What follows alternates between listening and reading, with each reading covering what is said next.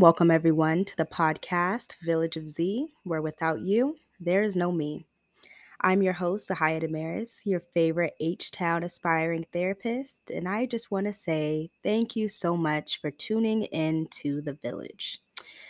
Hey y'all, how y'all doing? Um, today we have a very interesting topic, if I may say so myself. Today, we are going to be talking about how to maintain your individuality in your relationship.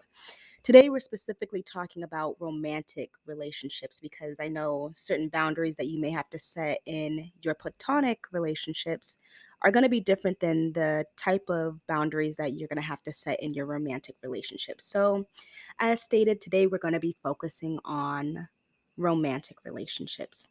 So I have a few points for you guys. I mean, take them with a grain of salt or take them with a whole lot of salt, whatever floats your boat.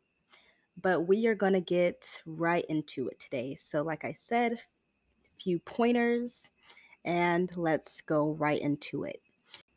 So, the first way that I have found that you can maintain your individuality and your romantic relationships, I'm going to stress that again, is not pausing your own individual tasks that you may have been involved in prior to the relationship. I know a lot of times when we get in a relationship, we get so infatuated with our new person that we just want to drop everything that we're doing and just come one and one, become one and one with our our partners because we're just so excited to have them around. We look up to them, they're amazing individuals, and we just want to just pause the world. But that can have dangerous outcomes in the long run.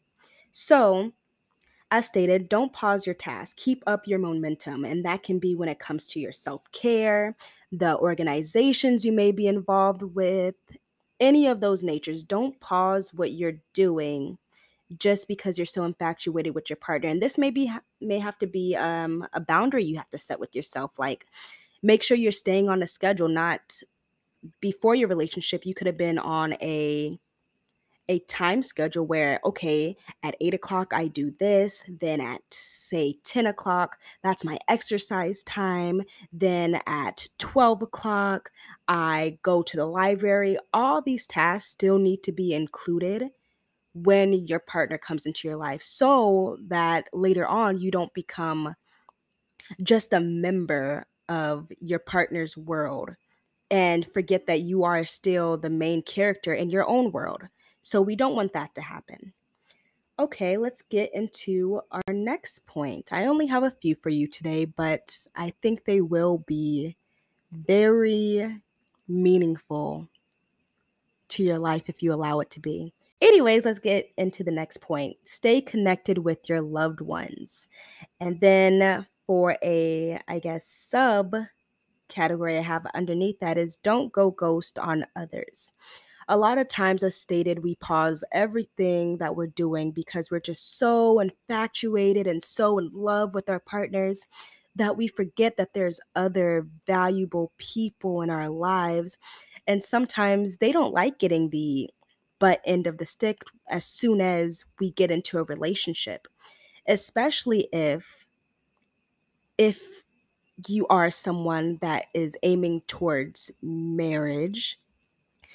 There's a lot of times where before all that comes make sure you're having the time to really nurture your friendships your your relationship with your family because once that marriage and all that stuff that comes later on is there or is here, you may not have as much time to really nurture other relationships. So while you still have time, I would just encourage you make sure you're keeping up with you know your grandparents make sure you're keeping up with your best friends so then they also don't feel like wow every time so and so gets a girl or gets a dude i don't hear for, from them for so many months or years when before that I was one of the main people on speed dial when it comes to their day to day life.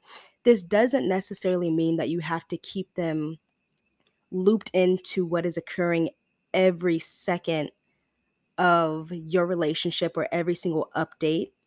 Like, oh, wow, he said good morning this morning and he sent the red heart instead of the white heart. No.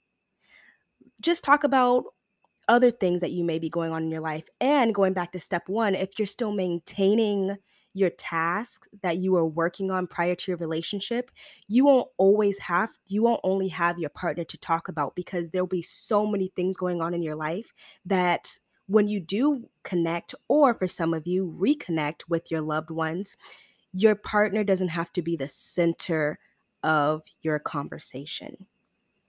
Okay, let's go on to the next topic. Um, don't expect for your partners to join you on each and everything that you are doing. I know that they are probably your right hand man or woman when it comes to things that you want to do, but sometimes I don't think we understand that sometimes it's okay for you to have different interests than your partner. If you're someone that likes to dance and your partner likes sports, they might not want to join in on join in with your dance class or whatever that you may have going on. Also, you may not want to join into the sports sport I obviously don't know too much about sports. The sports gig that they have going on.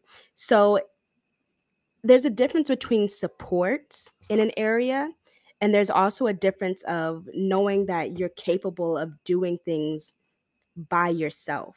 This is a really, really important way that you can maintain your individuality in your relationship, making sure that your partner doesn't always have to be attached to your hip during each and every move that you make. Um, my last point for you today, which I told you I wasn't going to be before you long, is relish in your alone time. I don't think we really I think we really take for granted that in life we have more time with other people than we really do with ourselves. We have, especially like I said, um, this podcast isn't just going to be dedicated to those that aspire for marriage and families and all that stuff. I know it's whatever floats your boat. But specifically in this episode, for the people that do, if you do aspire to have a family one day, or just, I don't know, it doesn't matter, scratch that. It doesn't have to be about family. It can just be about if you want a group of friends, if you're involved in certain things. You are always going to be around people. So, with that being said, take advantage of your alone time. That should be the time that you should be investing in yourself. You should be reading a book. You should be doing self care. And that is not just for women, men. Self care, I'm going to say that again self care is not just for women, it is for you guys too. Take care of yourselves.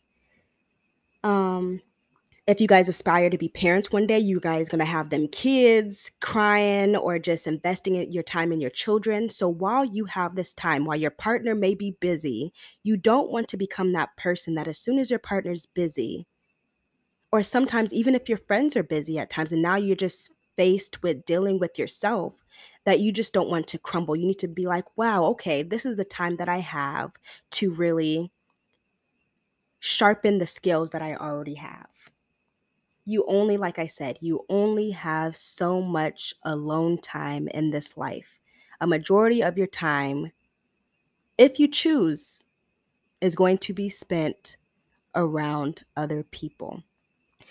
So, with that being said, here is just a few tips on how to maintain your individuality in your romantic relationships.